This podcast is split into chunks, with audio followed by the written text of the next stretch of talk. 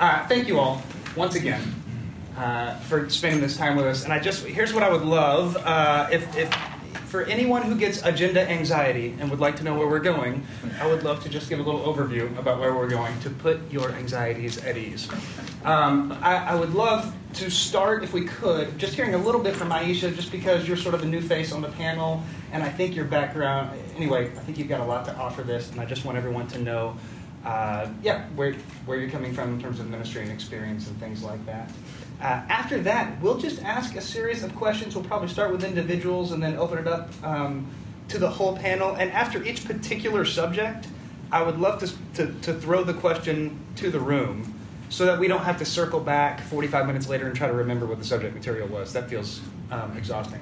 Um, and so when you ask a question, I'll repeat it just for the sake of being recorded, um, make sure we can hear it, and uh, and we'll see what bubbles up and trust that uh, the Spirit will lead. Sound okay? Mm-hmm. All right. Aisha, would you please tell us a little bit about where you're coming from? Okay. Um, so, Dr. Bruce I'm executive presbyter for Atlanta. I do have my team here that I'm really happy to have. Joy Fisher is what we call a congregational consultant. So she's kind of the first line of defense. She is a true Marine um, for a bunch of churches. And Lindsay Armstrong is our executive director for um, Church Development. And she is doing it all, and I'm so thankful for her.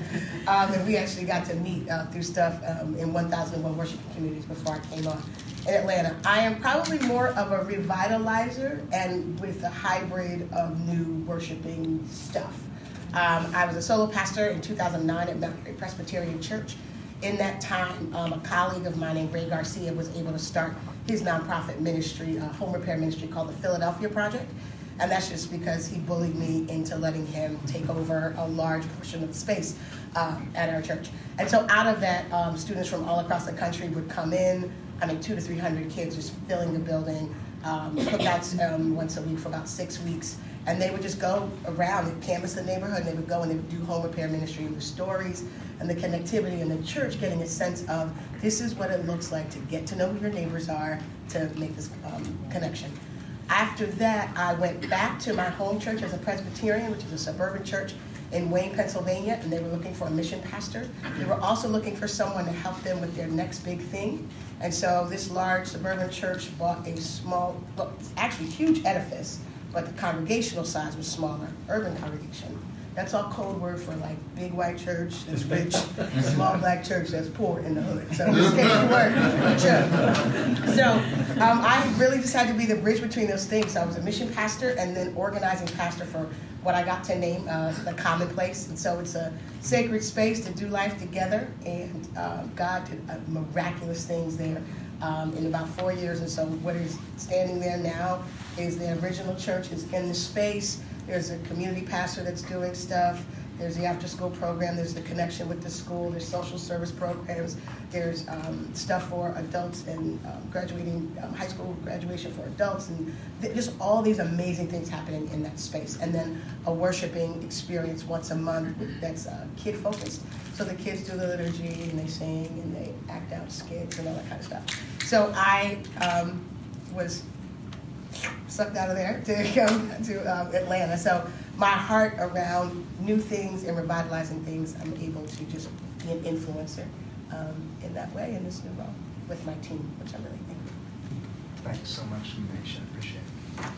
Uh, Darius, if it's okay, I'd love to start with you uh, because there's a line that you said that. Uh, anyway, this is this is something I will very much remember and uh, this is this is my own trans the New Living Trade translation, but essentially it was uh, where your church arguments are, therein are their treasure, or is their mm. treasure. Mm-hmm. Uh, you start to notice what's important to a church based on you know the points for the points of contention. Um, we have also talked about the fact that you know you were a church planter as distinct from a revitalizer, so you got to leave some of this stuff behind and start new. However, you're kind of established now and I wonder if you're starting to see arguments bubble as an established church that's mm-hmm. starting to have a little history. Are you starting to see arguments bubble up, and is it telling you something about what's important? Oh, absolutely. Uh, yeah, I, I, think where I think wherever there's value dissonance, there's going to be tension and arguments. Um, And I think in any, any community, there's gonna be some value dissonance. Um, Sometimes between the leadership in the church and sometimes between the church and the church. So the context of that statement was obviously, um, I think I was talking about my dad's church and things of that nature. And then even in my experience in an established church where um, there were different values and things of that nature. So, um, so the answer is yes. And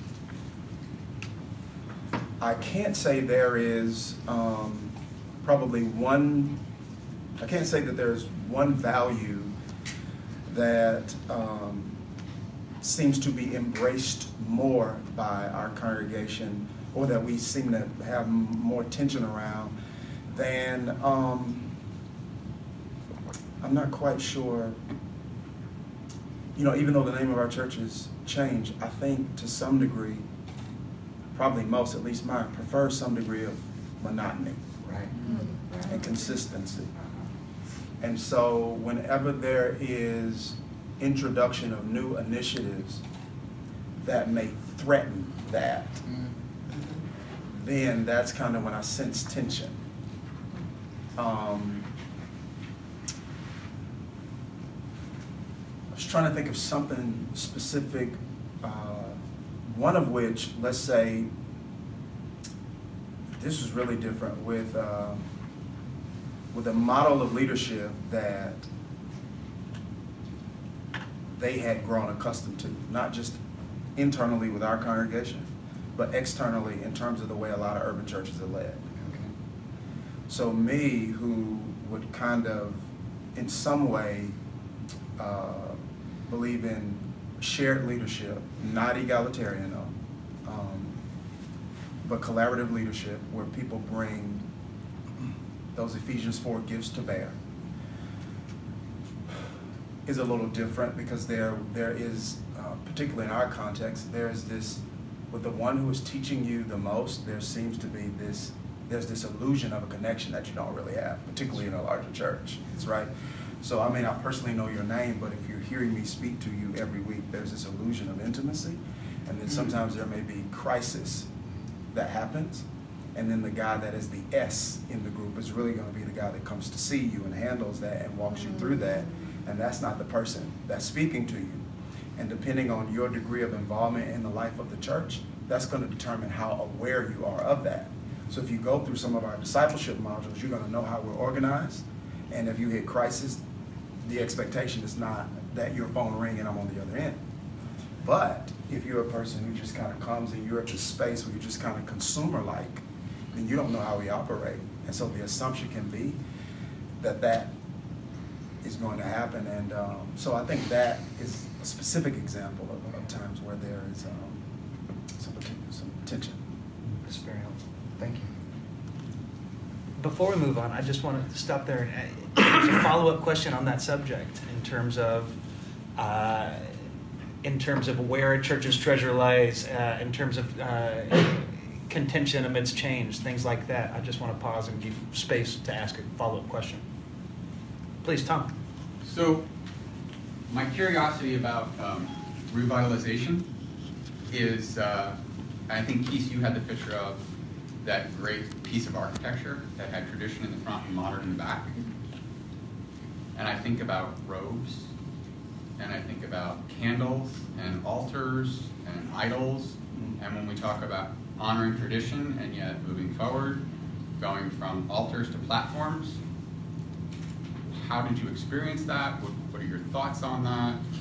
With a church plant, you kind of start with fresh, blank slate. People But- think that. That's just not true. yeah, like people people really think that. I think a lot of people who are revitalizing or renewing congregations, they I've got friends who look and say, Man, you just had it so easy. And I'm like, one, some of the people who plant with you, if they're part of the core team, if they're if they are not unchurched, mm-hmm. they have some church experience and they're bringing the residue of those experiences with them.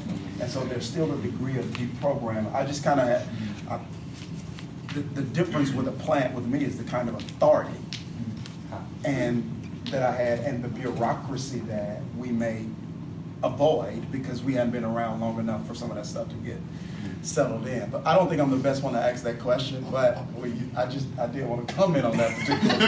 that, yeah, there, it, you do have to wrestle through dynamics, particularly if there is an expression of church that is unique for that community. Mm-hmm. That means that um, even people who aren't church have some semblance, and idea of what they think it looks like.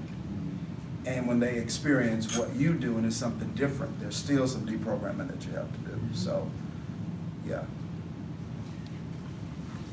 Uh, Keith and Kevin, with a lot of the population in your churches, I think my understanding is were relatively new to church, didn't have tons of church backgrounds. Um, but for the ones that did, what sort of deprogramming had to happen? How did you do that well?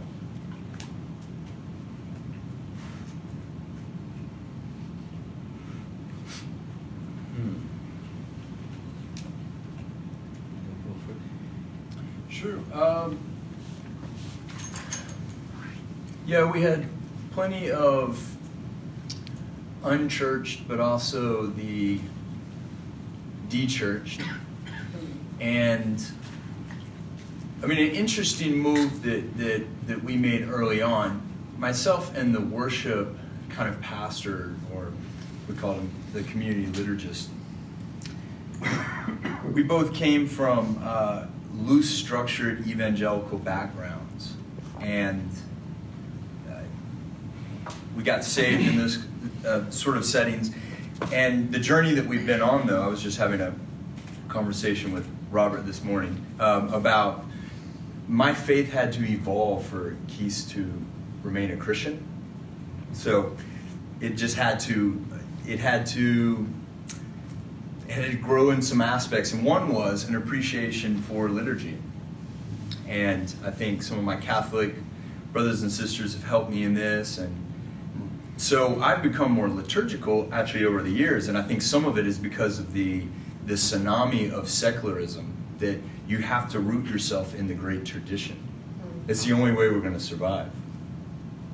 Is as Brian Zahnd says, you know, you you uh, you want to follow Jesus uh, and not be a part of a church. Might work for you. Your kids probably won't be Christians, Mm. and your grandkids certainly won't be Christians. Mm. And you know, secularism in my mind is is I just found out about this little um, about this little fly that comes and uh, drops its larva on the back of a beetle while it's walking around, and it hatches and it crawls. This is kind of gross, but it it nestles in um, a little slit on the neck, and it gets in and it starts sucking the innards of the beetle, unbeknownst to the beetle, and the beetle does some really weird things for about two weeks. It's walking around. Eventually, it just kind of tips over because there's nothing left of it inside. And I think when I learned about this through a scientist at the university, at Fringe University, biologist, I said that's the effect of secularism on the faithful. It's not just that in a secular age there's more people that don't believe, it's actually that it changes the faith for the faithful.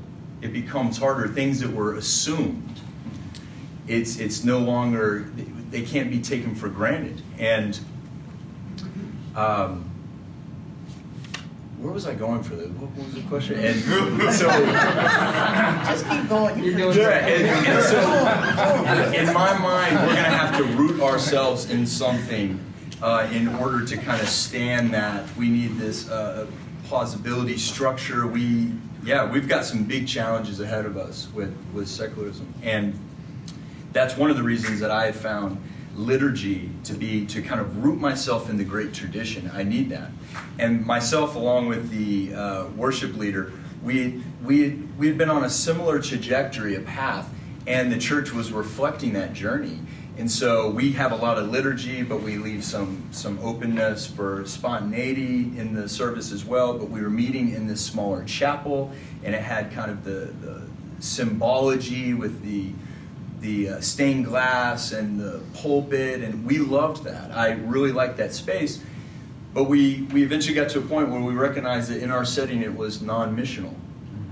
That we were kind of doing these things because it's what it's how we were wired at this point, and we weren't thinking enough about our context and what it looks like to reach the unchurched and the dechurched. And in Miami, you have that strong Catholic constituency and folks that have some kind of they've smelt it a little bit, but it's they consider it religiosity and all that. And so when we moved into this Elks Lodge, a community space, it was more neutral.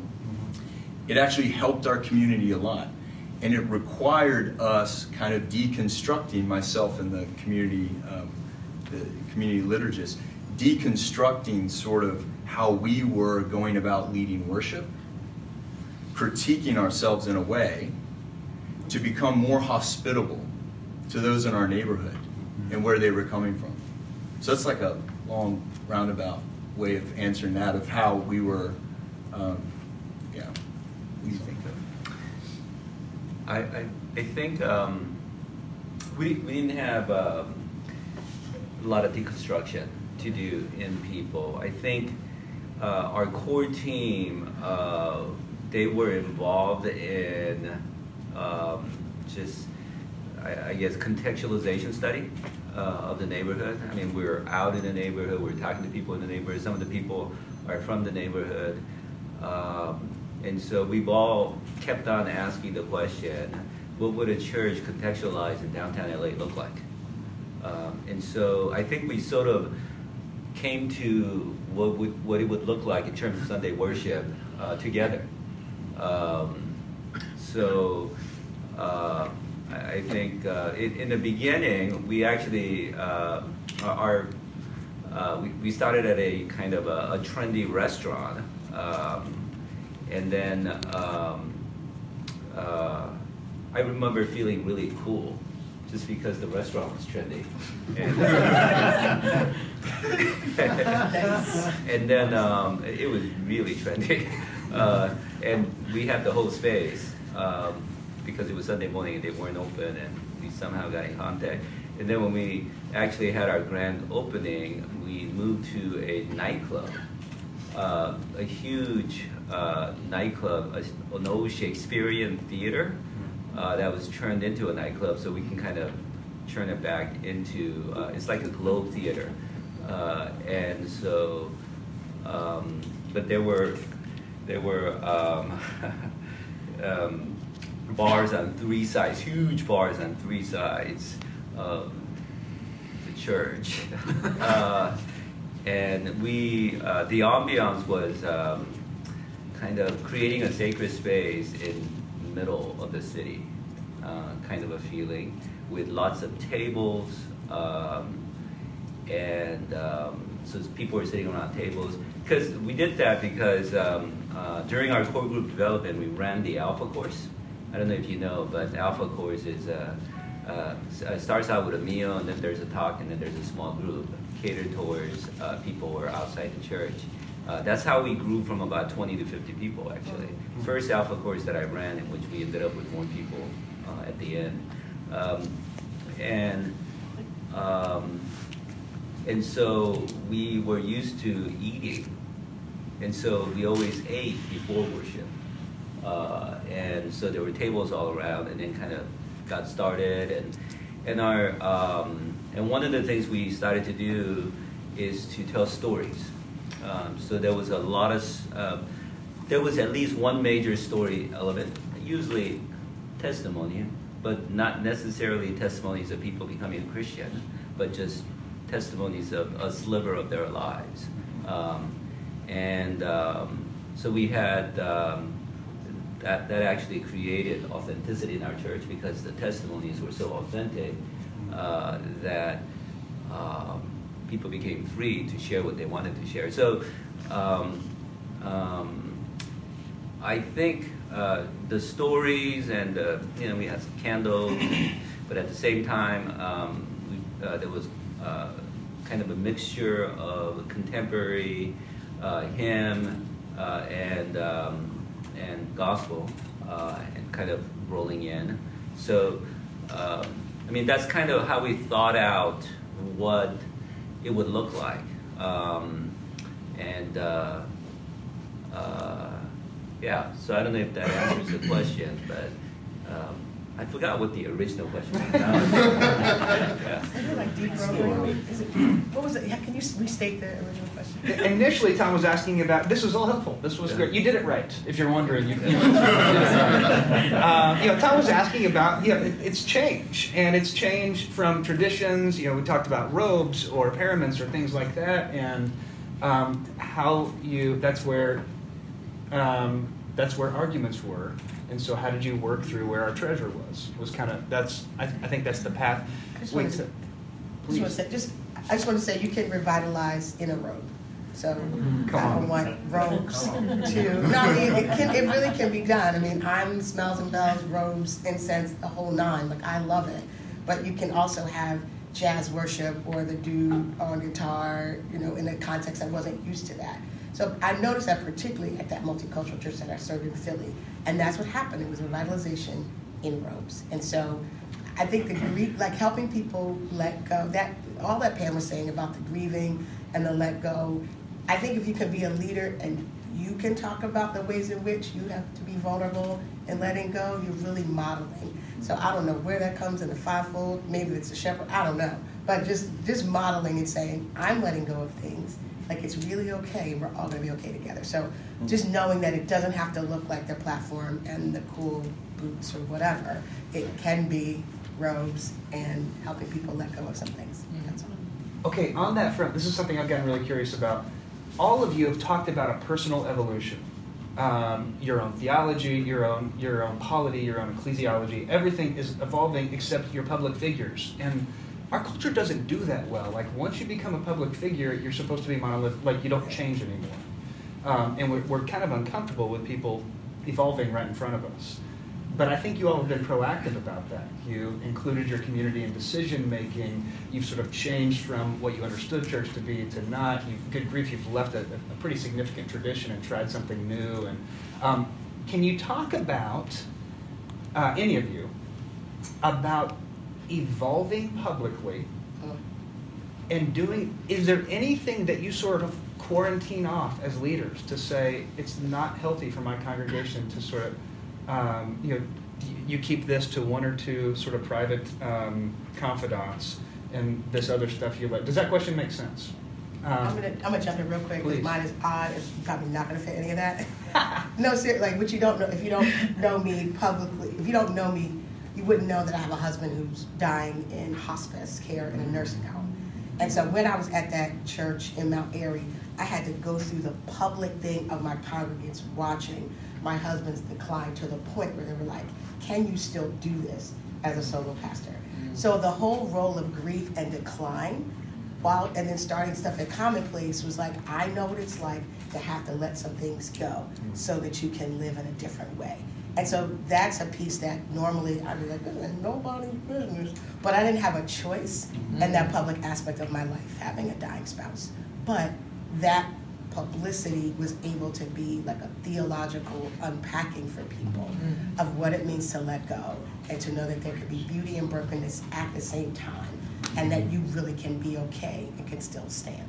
So I know that that's a very unique thing to have to do publicly, and I would have way preferred that it be no one's business whatsoever. But it is very much everybody's business all the time. Um, but I've seen God use it. So I think each person has contextualized, but I know that that does not fit the normative. So. Thank you very much.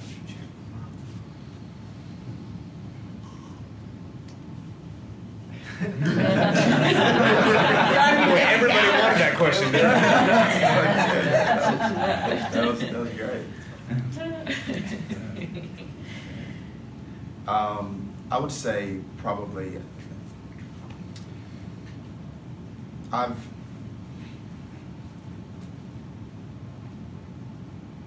I would say at least for me that much of what I would keep there's some things I would keep private. I've tried to keep private um, long term. There are other things I kept private seasonally. So as my as my as I don't know I'm not quite so as my personal philosophy in terms of the approach that we would take, and and obviously my ecclesiology influences this initial ecclesiology. Um, I'll, I'll, let's take something like church planting. Um, so that I started ruminating on that mentally probably about a year into our plan. But that was something that, um, in its initial stages, obviously I didn't share a lot about that publicly. I didn't share a lot about that to the lay leadership of our congregation. That was something I kind of worked through seasonally until I felt like we were close enough to um, the actual implementation of some of those things that it required me to now go public with it. Um, I had to feel confident that this was something that I actually was going to do.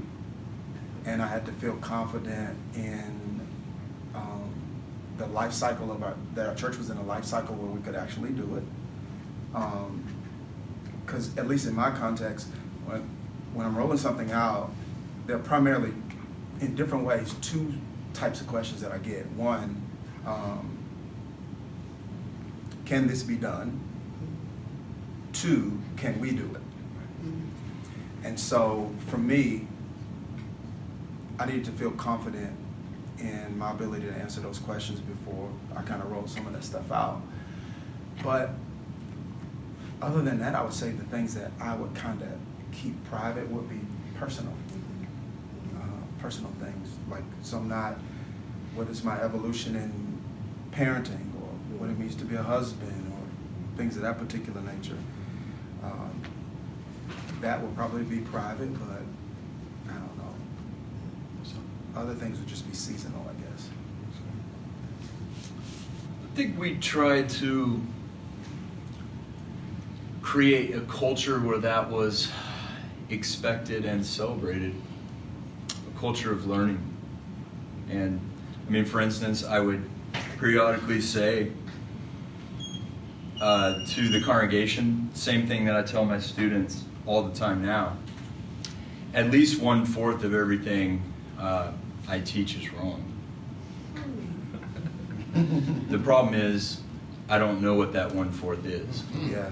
So I pray hard, I dialogue a lot, I read. I'm, I'm trying to learn, but I know there's, you know, when I meet him in glory, Jesus is gonna be like, "Man, great job on this. Are you a little off on this, you know?" and,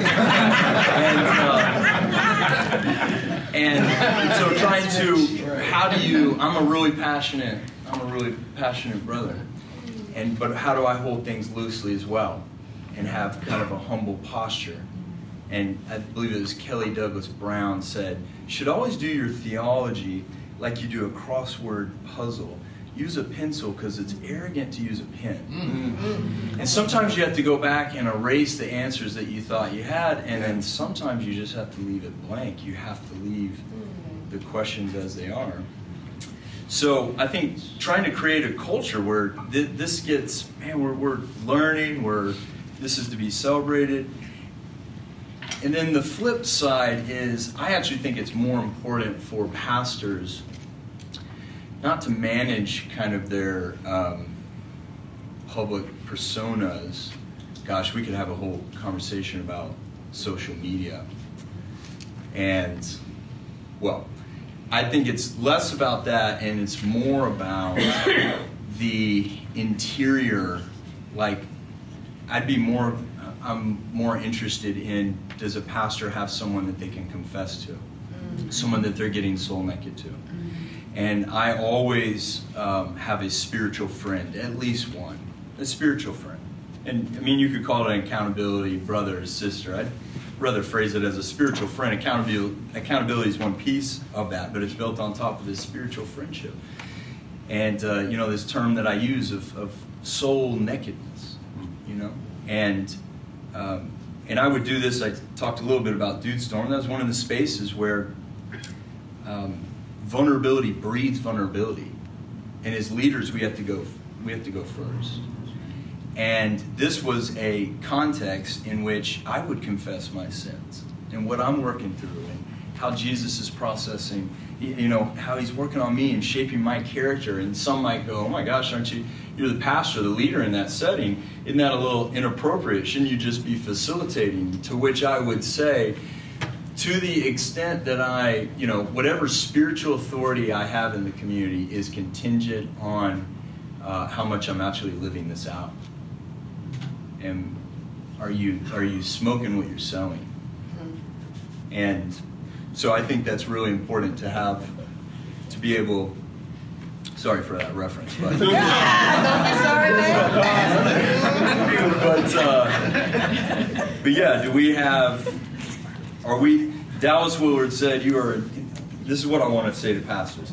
Willard said you are a never ceasing spiritual being.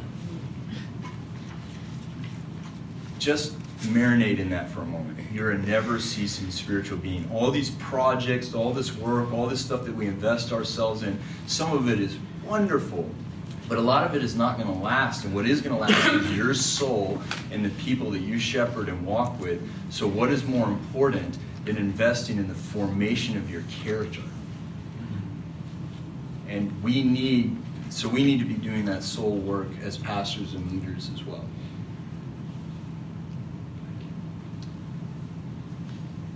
I think our uh, context is very uh, raw. Um, we, when, uh, as I said, we tell a lot of stories um, in all of our gatherings, and um, especially when people from uh, addiction community or people have experienced homelessness, abuse, they start sharing really raw stories. It's uh, uh, it creates a culture in the church. Um, and um, so I didn't actually start that, uh, but I became a part of that culture of being raw. And uh, to the extent that, um, you know, I, I, I, talked about my failures, my issues all the time uh, as illustrations of Yeah. sin or whatever in, uh, in a sermon. So I, I've always felt like, you know, if I'm talking about sin, you know, I need to give an example from my life, not somebody else's life. Uh, and so, um, almost to the extent that my wife said, You're actually spinning yourself to look worse than you actually are. Um, and so I go, Okay, I, I can't do that. But that was the culture, that it was okay to do that. Uh, in, um, uh, in our church. And so I think I was very uh, open and um, vulnerable throughout. Um, and one of the things that we said all the time is that we're all sinners living in God's amazing grace. Uh, that's who we are as a community. We're messy people, um, just struck by God's grace. And so, uh, um, so we, we um, uh, I needed to okay that. Um, but there were certain things that I uh, did not share. Uh, um, you know, wisdom dictates it. Uh, like you said, is some are seasonal in a sense that when I'm in the middle of something and uh, unresolved, or when it uh, actually deals with another person in the congregation, it would be inappropriate uh, to share anything. And um, um, the other aspect uh, of limitation um, is something that my wife and I kind of um, talk about a lot. She's much more sensitive to it than I am. Um, and because we are in a uh, multi socioeconomic context, um, like when we go on vacations, um, uh, she does not want me to put up, you know, we're on vacation, look at this hotel that we're staying in type of pictures and on social media. Uh, she thinks that that creates distance between part of our congregation. Uh, so, uh, and so I, I think there's some merit to that, but on the other hand, I feel like it is what it is. Uh, so, there, so she wins all the time. But wisdom talking right here. So, uh, so th- those are some of the uh, areas, and so I don't really try to manage a public persona. Uh, I, I, I, um, I uh, you know, um, yeah. So I just kind of let it be because that's what I want the church to be, and so yeah. Thank you. I'll repeat that back and buy you all some time to formulate an answer, so I'll say it slowly. Um, thank you, Rick, very much. Uh, the question was, uh, at its heart, um, how do you uh, continue to develop your theological perspective, your missional understanding? What are the ways uh, or sort of influences that keep that moving on? And you know, for Rick, it was teaching and studying to teach, grading papers, that sort of discourse back and forth. I, we should probably, I should probably go first, because otherwise that side is, is always Always going gonna- first. I want to be fair to you. Um, yeah, I, I think, um, um, yeah, I read a lot. I think that's really important. Um, and I cheat when I read in a sense that I don't really read the whole thing. I kind of start guessing what they're going to say, and oh, you know, kind of. Uh, but some some books you just kind of marinate on it. Some books you kind of have a sense. I, I, I love to uh, read books that have to do with the context as well, as contextual exegesis as well as biblical exegesis. Um, I think they're both really important, and I think. Um, um, I think um, it really helps us think. I mean, um, and I try to read people that I disagree with, um, as well as people that I generally agree with. I haven't really found an author that I agree with 100%. I don't even agree with myself 100%.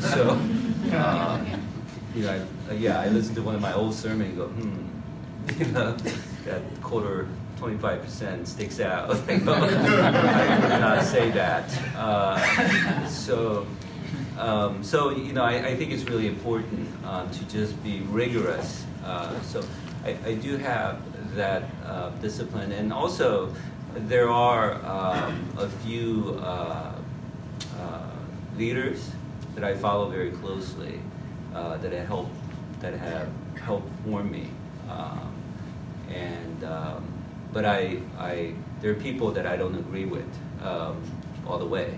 Uh, so um, it's helpful, and I'm, I'm, I'm, constantly looking for people. So I'm kind of getting discipled by these people I, I don't have personal relationship with.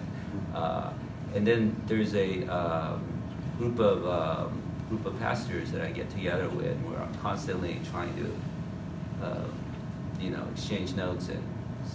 Um, I'm, I'm, I'm as much as I'm concerned about theology, um, I'm also very concerned about how to. So, how are you doing your discipleship? Is that working? Why is it working? So, I'm constantly thinking through those things because uh, I, I rather see a model that works and evaluate it in my context to see if it might work uh, before I want to before I try it in my church. If it failed, I want to know why it failed. Uh, sometimes it's worth doing even if it's risky, um, even if the probability of success is bad. You know, if there's a worthiness of the goal, sometimes it's worth doing. But so I'm, constantly kind of um, tinkering with that. We we we collaborate together uh, as a pastoral staff, so we're, we're constantly talking about stuff, uh, uh, about things that we need to evolve in, things we uh, we need to change, um, and um, and partly. Um, you know, um, I have some rhythms of spiritual practices uh, that have been very helpful in kind of change um, uh, thinking forward. Um, and um, one of it is actually uh, I, I, try to go away once a quarter, um, overnight kind of retreat, silent retreat at a monastery, uh, and I'm just my focus is just silence and trying to listen to God and flip through the scriptures and just uh, just I usually have a question or two that I want God to answer. You know, uh, I'm a sort of a contemplative charismatic in that setting, uh, and so um, is that a synonym? anyway, uh, so I do that. It helps me kind of pull things uh, pull things together. Uh, it really does, kind of like waking up in the morning and some of the issues that you're thinking about just connects uh, in your head. I think the, the time of silence uh, to me helps me connect some of those things that I'm thinking about. And maybe it's the Holy Spirit, maybe it's this, my brain things popping, but I don't know, but it helps a lot. Yeah. Yeah, I was going to say to, to couch it within, you, you went right where I was thinking of rhythms of life, of kind of, we designed a communal rule but I think we, we need personal rules of life, or maybe rhythms is a better way to think of it. Not as rule can sound rigid, although rule comes from the Greek word for trellis. So the image is a trellis in a garden that simply gives direction for a vine to grow. Great image. And so, rule of life is simply a um, a plan for our spiritual lives. It gives direction for how we want to grow. And the sad thing is that most Christians don't have an intentional plan for spiritual growth. They talk about prayer, but they don't pray. They read scripture every once in a while, but they don't come to it expecting to hear from the living God. And I think this is often why um, we don't look all that different from a lot of folks in the world. And back to my whole thing of, of the tsunami of secularism and what it's going to take to withstand that. It's never been easier than today to be a functional atheist. Mhm. It's just really easy in our skeptical post Christian age to be a functional atheist. And so we need um, a rule like we need some kind of intentional plan for our lives. And I would say that that should depend on your spiritual personality. We're wired differently. Um, I think of spiritual personalities as almost like love languages with God. And what, you know, how has God um, wired you to connect with, with the divine? And for me, that entails some rhythms. My, I always need to have some stuff that I'm reading that doesn't pertain to what I'm teaching or preaching on. So that helps me to stay intellectually curious and that's actually something that I started when I was here as a student, that I would always have a stack of books on my desk that didn't have to do with any classes. It just kept kept me growing in that direction. And I need that right now. Uh, I need it as a pastor, I need it as a teacher. I need mornings. Some folks need to do some devotional um, stuff in the morning. I I have I have like a, a, a morning prayer liturgy that I do and but I also need to get lost in some um, some heavy theology. C.S. Lewis said that for him, devotional wasn't, you know, reading a little, um, a, a nice little treatment of a passage, but it was working through a tough bit of theology with a pencil in one hand and a pipe in the other. And so, for me, when I when I get, but one of the other pastors in Miami, for her to do that kind of devotional work, that had the opposite effect. That's why I think spiritual personalities are important here. But for me, when I'm working through some of that, it just that what a way to start the day. I just go, oh, this is this is the God I want to worship right here. I want to see the vastness, the bigness, the grandeur, the majesty. Um, so that's and for I love that you take off and have a desert day. That's what I call it. Personal quarterly offsite. We would expect our businesses to do that, to get away and to reflect on what's happening there. Why aren't we doing that with our spiritual lives, with our personal lives? So having a desert day, scheduling those in, you have to put them, for me, you have to put them on the calendar, you'll never do it.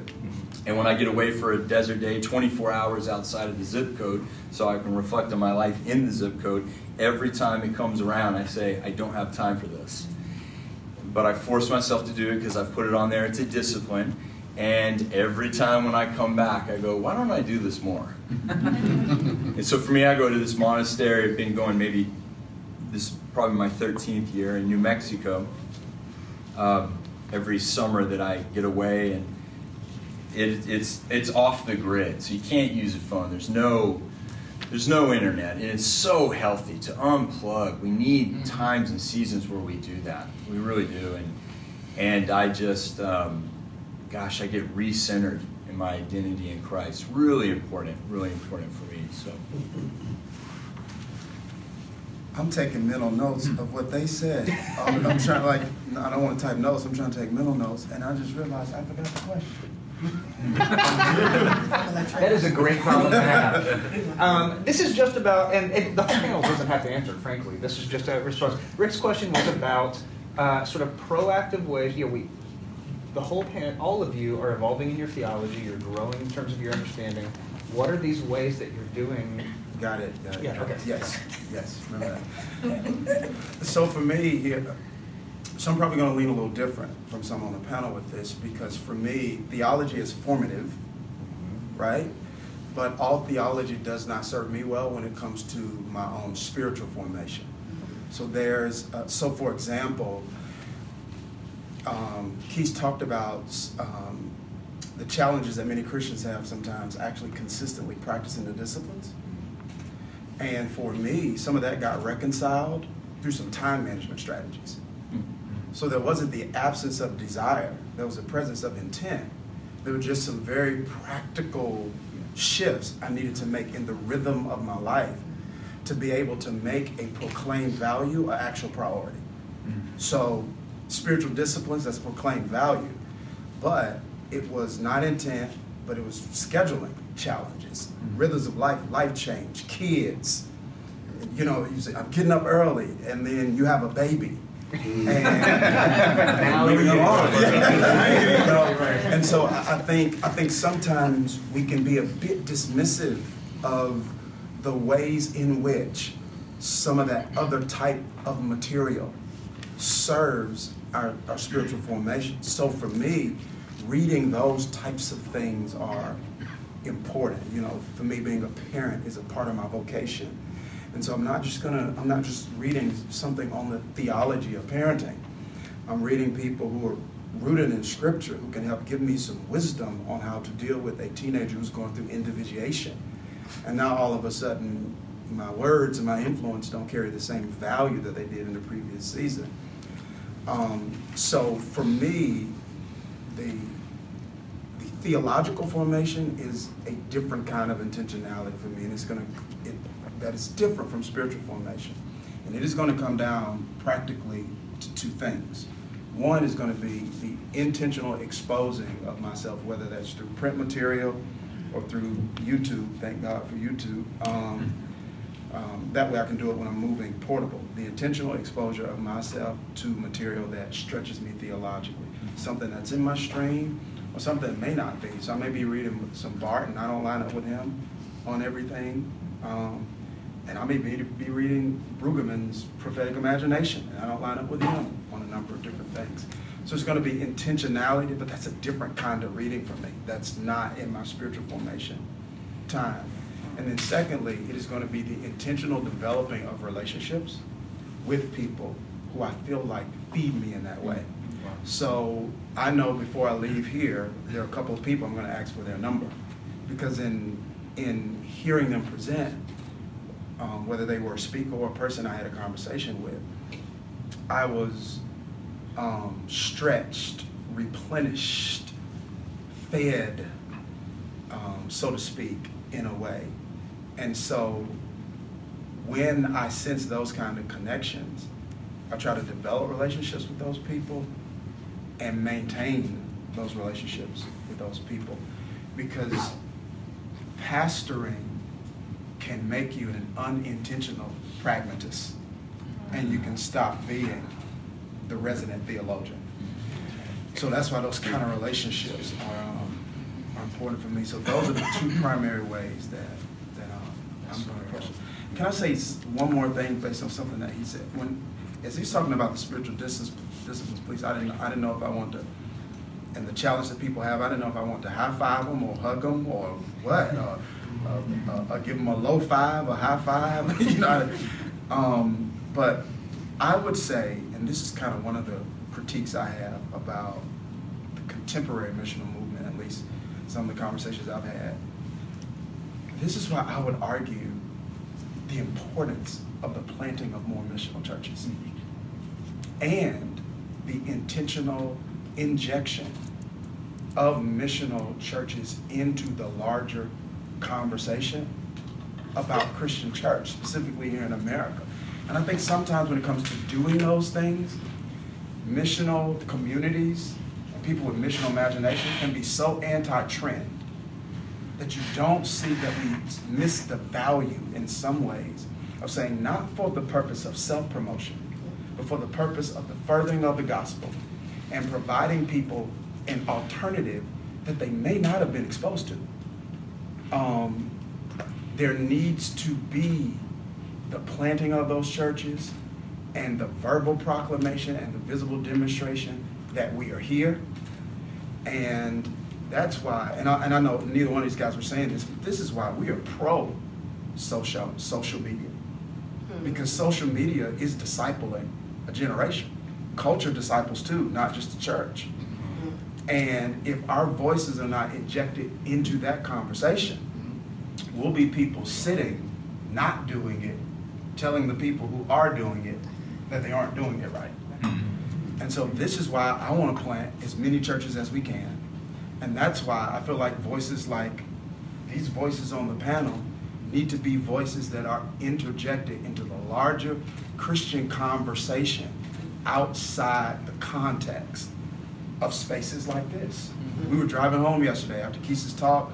I told Brandon, I said, I was so glad to hear he's about to re engage a church. Mm-hmm. I was like, the church needs him. Mm-hmm. Because if he's not in the church, the only people that get to benefit from the grace of God on his life are people in seminaries.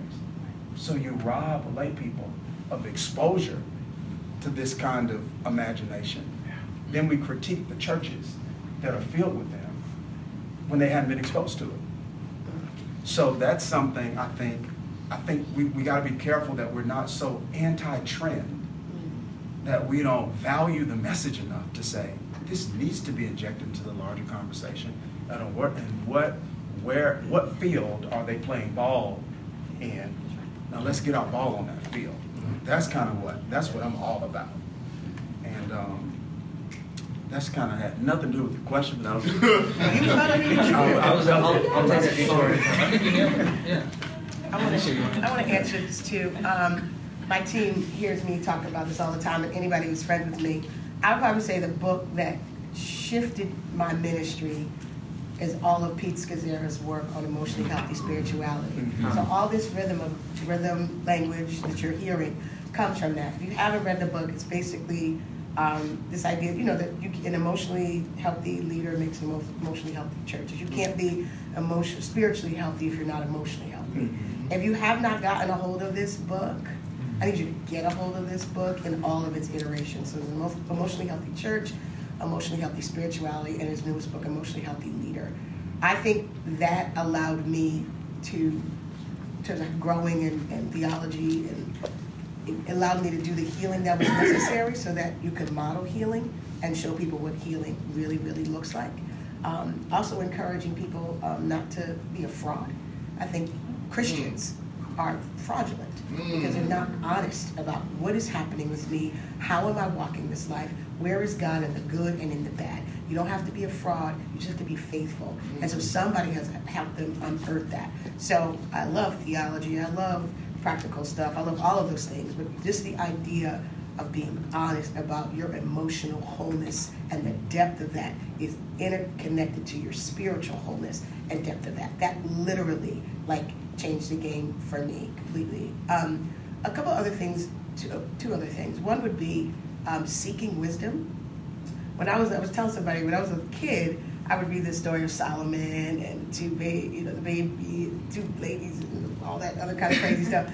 And um, I, when I read it, I said to myself, Lord, I get this is how my brain was at eight. I get that this is a unique story and that I can't have the wisdom that Solomon asked for. But if I could just get like an ounce of it, like that would be great.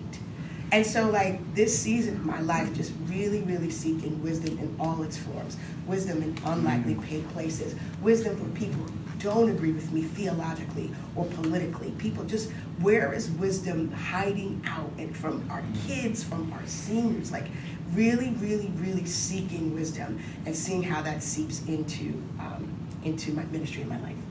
So being emotionally and healthy, um, being healthy emotionally and spiritually is one. Wisdom would be two.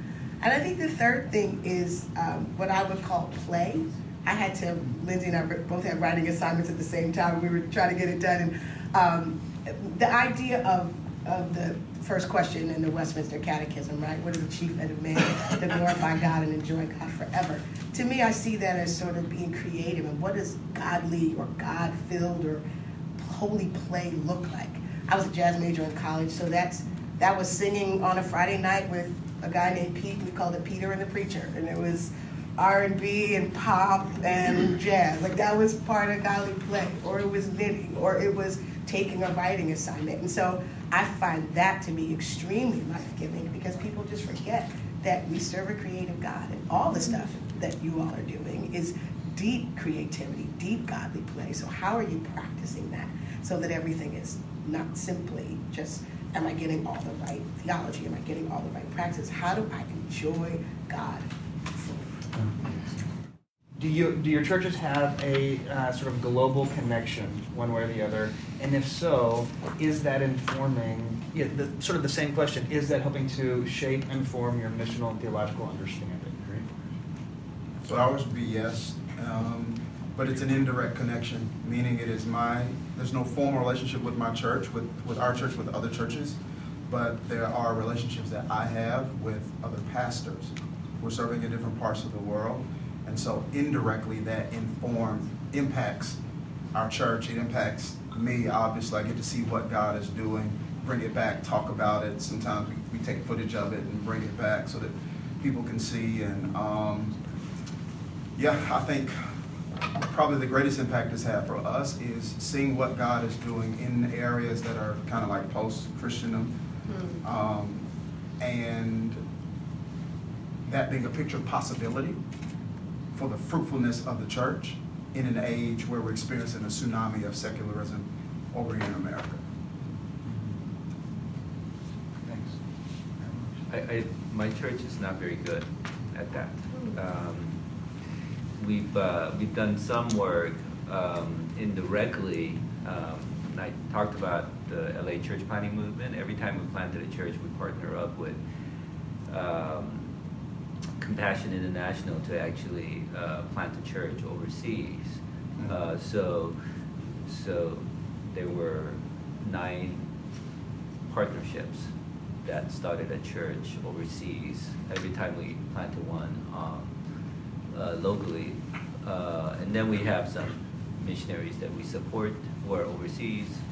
Uh, but in terms of really getting those conversations into worship and uh, the, the kind of the forefront of the community, I don't think we're very good at that.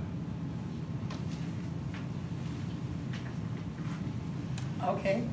So I'm, I, mean, I represent mid council leadership in the PCUSA. So of course, the Presbyterian Church is clearly connected globally. Um, I'm going to have this sidebar conversation with Lindsay.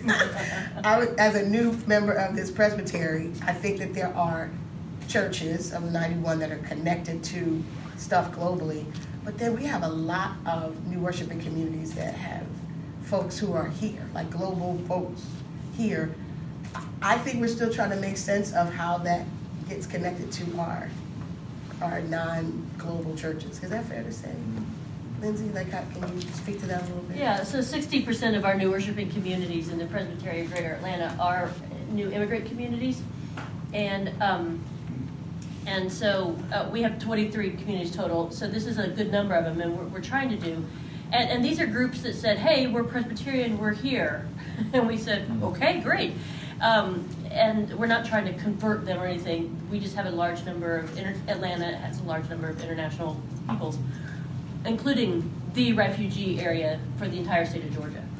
So um, one of the ways that we're trying to do this as a presbytery is connect them through and through with other neighboring congregations so that you can build relationships internationally and gain a real sense of what it's like um, and build more international relationships. So it's a small thing, but I mean, all the churches definitely have international relations, but that's what we're trying to do with new worshiping communities. And it's working well. A lot of churches have really meaningful partnerships and sets of relationships with people. And so it's having um, a local church um, impact, like you, and the global. So uh, partners come around new worshiping communities, get to know the local people there, but they also then go back to the new worshiping community's home. And we're starting to see that back and forth so that the local missions and then the global missions are over, overlapping since it's such a small world these days. Thank you. Thank you. Uh, yeah, our church um, works with a, a church in Havana, Cuba. And for our context, uh, that just made sense. We've tried some other initiatives in other countries, but that's the one that has uh, kind of continued. And a lot of our congregation is Cuban.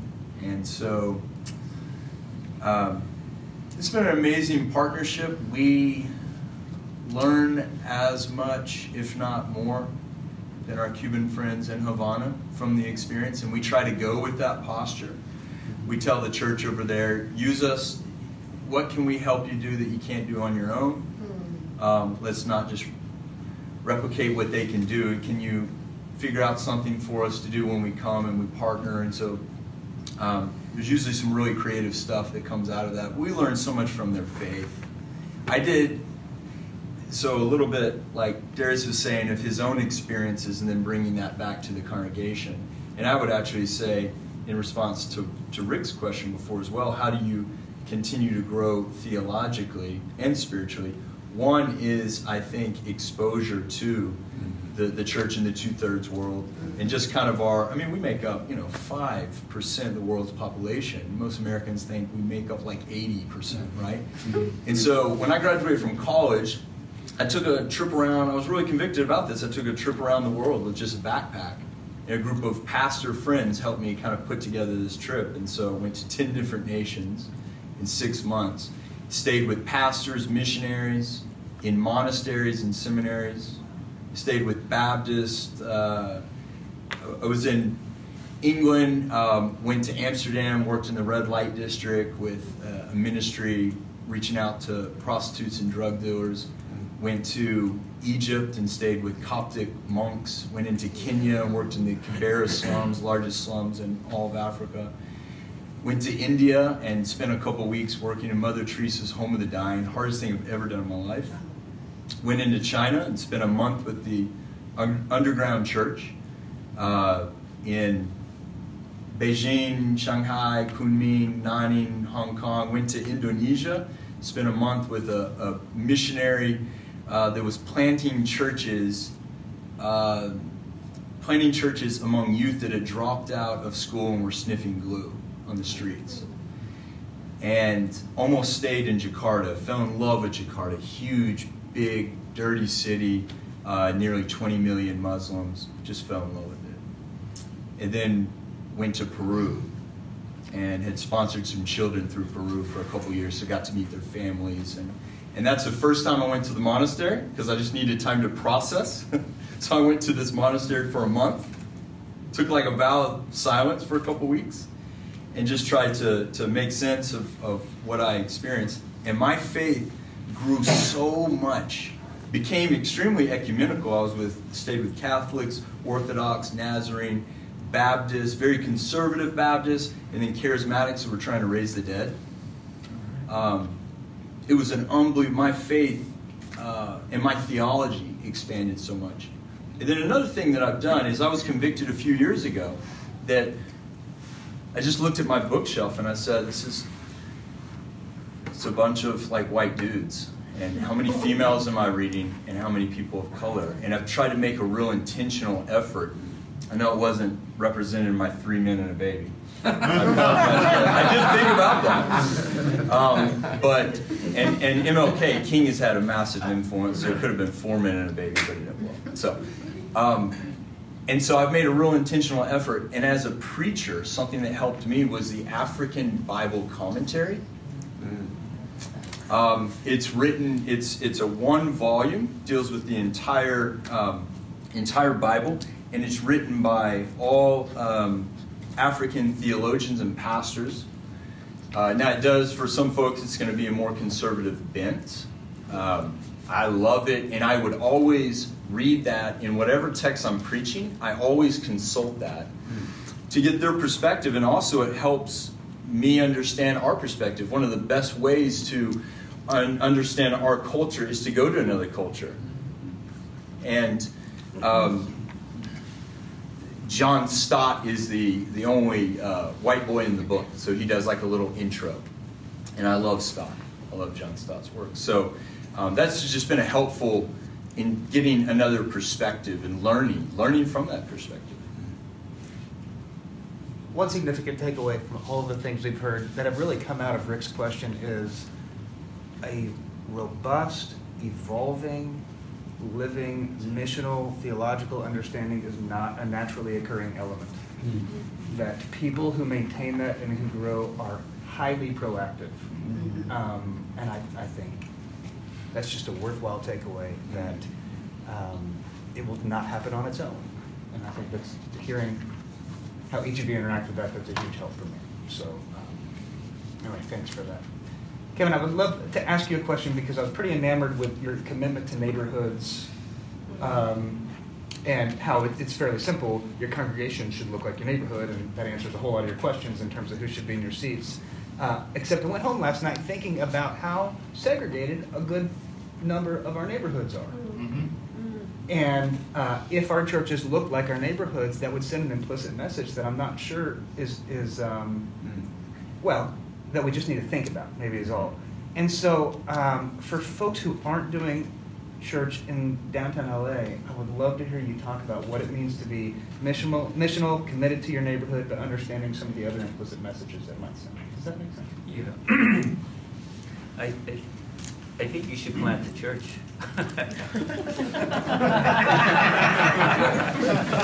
In an intersection neighborhood. Uh, so um, that's one thought. Um, I think um, I think we need more uh, intersection churches.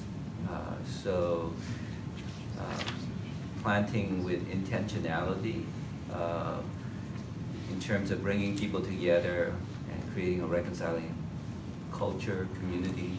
Um, and so uh, maybe that's something that your church could do. Um, you don't. Uh, you could be a church in your neighborhood and also plant another church in an intersection neighborhood. Um, so um, I think there's also the um, if your church is completely uh, mono uh, if your neighborhood is completely monoethnic, um, I, I, think um, you know there are all different kinds of measures of diversity, uh, lifestyles, and um, whoever there might be. Uh, I think there should be a culture of just openness to people who are different. Um, and having um, kind of learning and whatever you can do to do that, I think is critical to a church.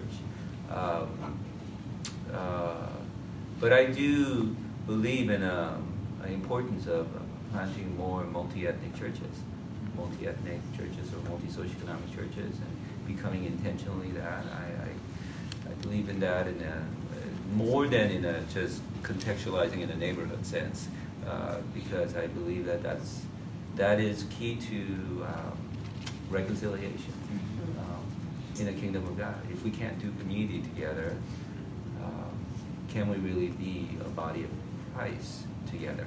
Um, and um, so um, I would I would uh, say that we all need to be creative about it, but don't just think in terms of the box of your existing church. Um, plant uh, a church planting a church is a um, it's, it's just like okay well if, if I can't you know it's like a parent um, uh, not being able to accomplish certain things because of the inherent limitations of that my parents say my parents were Korean speaking they didn't speak English that well they were immigrants in the U.S. there were certain things that they couldn't accomplish. But they had me and so I was able to do things that they couldn't do. So have a baby. You very much. Just want to pause for a minute. Um, Keith, one of the things uh, that I heard you talk about, you know, in terms of you know, lessons I learned from planning a church, things I do differently. You said you would be, and this is contrary to what you often hear, especially mainliners mainliners talk about. Yeah. You said you would, you wish you were a part of a planting organization or denomination from the beginning. Yeah. Um, could you just speak a little more to that and, and what that would mean? And, you know, for those of us who are planted well within a uh, denomination, remind us why we love it and things like that.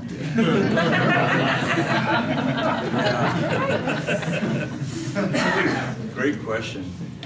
Well, I'll kind of do it from a answer it twofold. One from just kind of a theological perspective, and one from maybe a, a practical, on a practical level. So if I forget about that, remind me of the practical. And remind me Stefan Paas, because that's where I'm going to go with that. So on a theological level, I just that was really the kicker for us. And again, just to um, I'm going to tip my hat to Dr. Guder. It was when I was at Princeton, and this I was meeting with this group every six months. Uh, Dr. Guder was a guide for us, and I was able to journey with him during my three years here. Um, he's been an incredible mentor in my life. And he really was the one who made me wrestle with the ecumenical question, where he asked, So, so you guys are going to do this on your own, huh? and he's so, he's so gentle, and of course, um, if, if you know him, then you know that. And, and uh, he just kind of dropped that uh, ticking time bomb. And eventually, when we planted, we just realized, wow, we, we, what is this communicating? and it really was a theological conviction of we've got to partner. We looked at some denominations at the time. We felt that that um, being in a denomination was sort of a, a step backwards, um, and and I don't think that anymore. We we looked at a couple denominations, but we didn't do it. I don't think that anymore. I think there's some wonderful the ecu, ecumenism. You know these these maybe you could say six, maybe seven streams of our faith. And I almost feel like, and I drink from these different wells, whether it's the Orthodox or it's the Reformed or the Charismatic, or I drink from and learn so much from each of them. Our family is really big. It's wonderful. Our family is really wonderful. I actually feel like for me to run with one denomination, I, I want to be. Uh, a person who swims in each of the streams. And I'm very encouraged about what's kind of happening. I used to think that it was going to be a post denominational kind of movement that takes place that knocks down the denominational walls. I, I seem to think the future, where we're headed, is that we're going to overcome the denominational distinctions while retaining the good denominational identity. And there's some wonderful things to be embraced in these different uh, streams. Um, so find the best in your stream. Just kind of how, like how you exegete the city, exegete your denomination or your tradition. Begin with the best and embrace those things and live into it. So now that I'm a Quaker University, man, I'm researching and, and learning about that Quaker stream and celebrating the equality, celebrating the nonviolence, celebrating the ethic of simplicity, wonderful things that they've contributed to our faith, mm. right? For instance, the equality thing, I was telling someone yesterday, uh, Quakers are credited with inventing the, the price tag. It's because it used to be a barter system.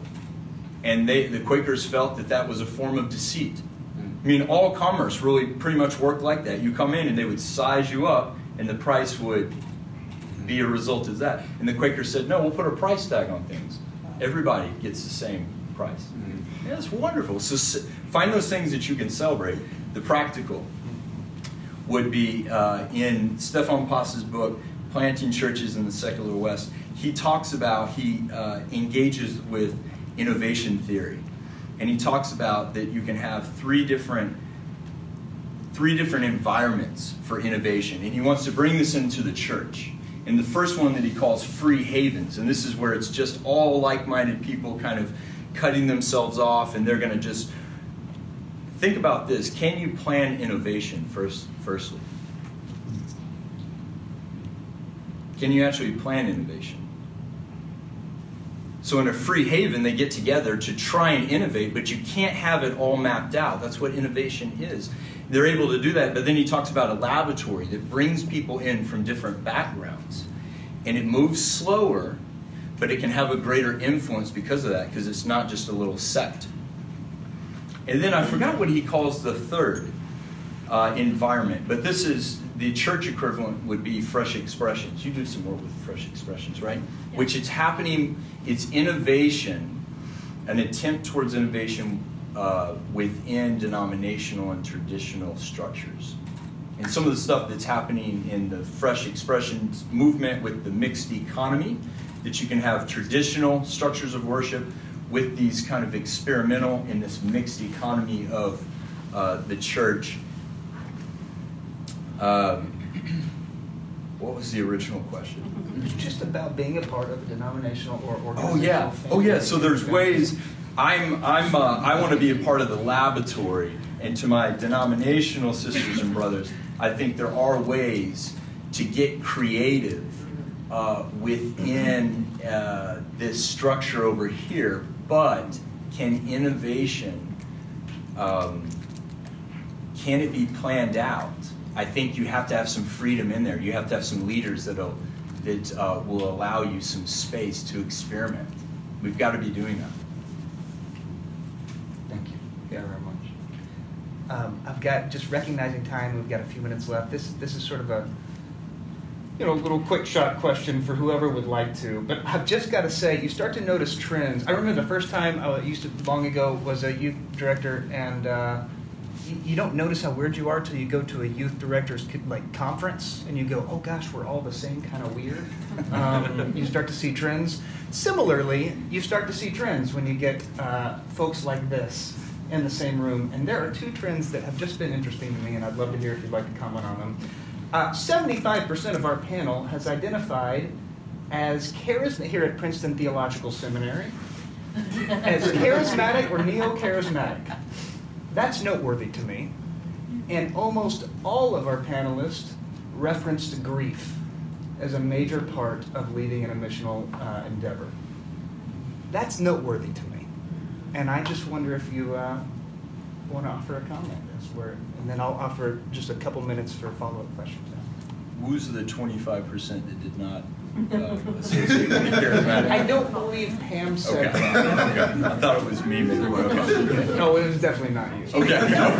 She said she was. Yeah, she was. What's it? Did Pam say that? Okay, so like I said, what, my math was off by 25%. Yeah.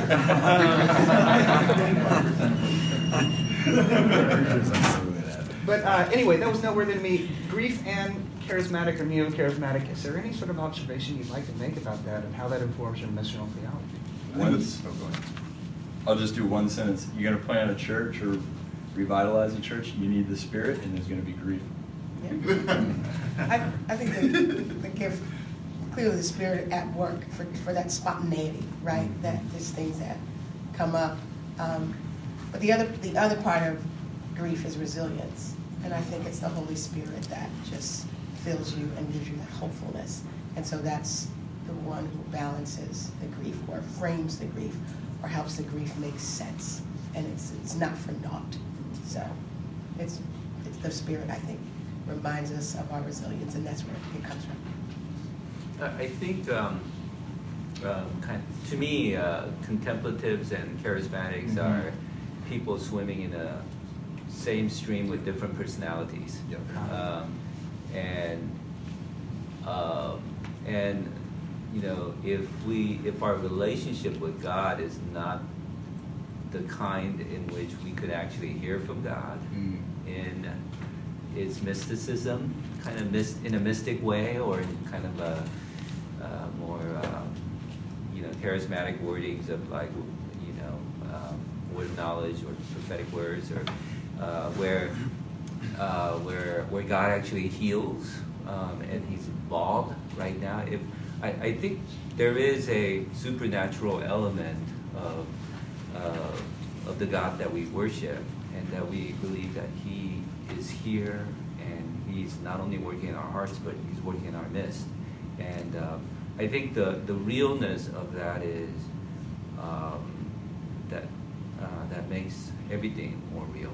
Uh, it's not just an intellectual thing, but I think there's a mixture of um, kind of um, kind of understanding that uh, and kind of, um, kind of relating it to deep theological reflection.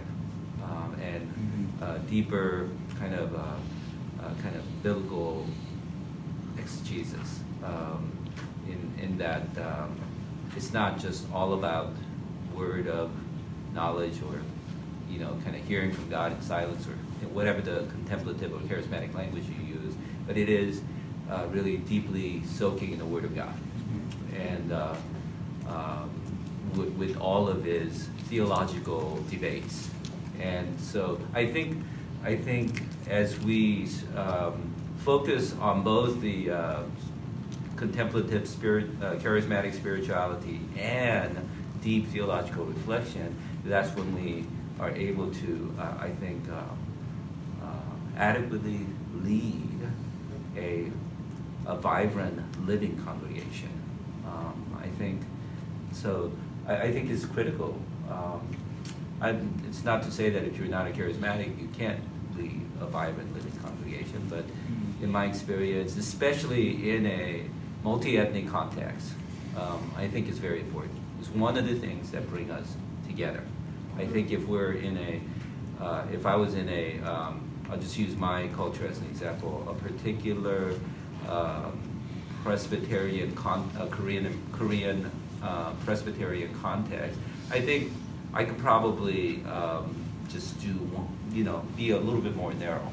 Uh, but I think uh, in a multi-ethnic context, I think um, um, we're, we're trying to bring a lot of different kinds of people together. There has to be uh, a broader sense of um, how we have a relationship with God and how that informs us, and ultimately how that informs our engagement in community. So, all of that. Yeah. With the grief piece, I just think that it seems to me that spiritual formation is like this indispensable part of the missional conversation. And so as as you get deep into that, in some form or another, whether you use the term health, some people use the term intelligence, but in some form or another, you're going to have to address the emotional state of individuals when dealing with their spiritual formation. And I think that's probably why we hear the common theme of grief amongst people on the panel. Um, the charismatic.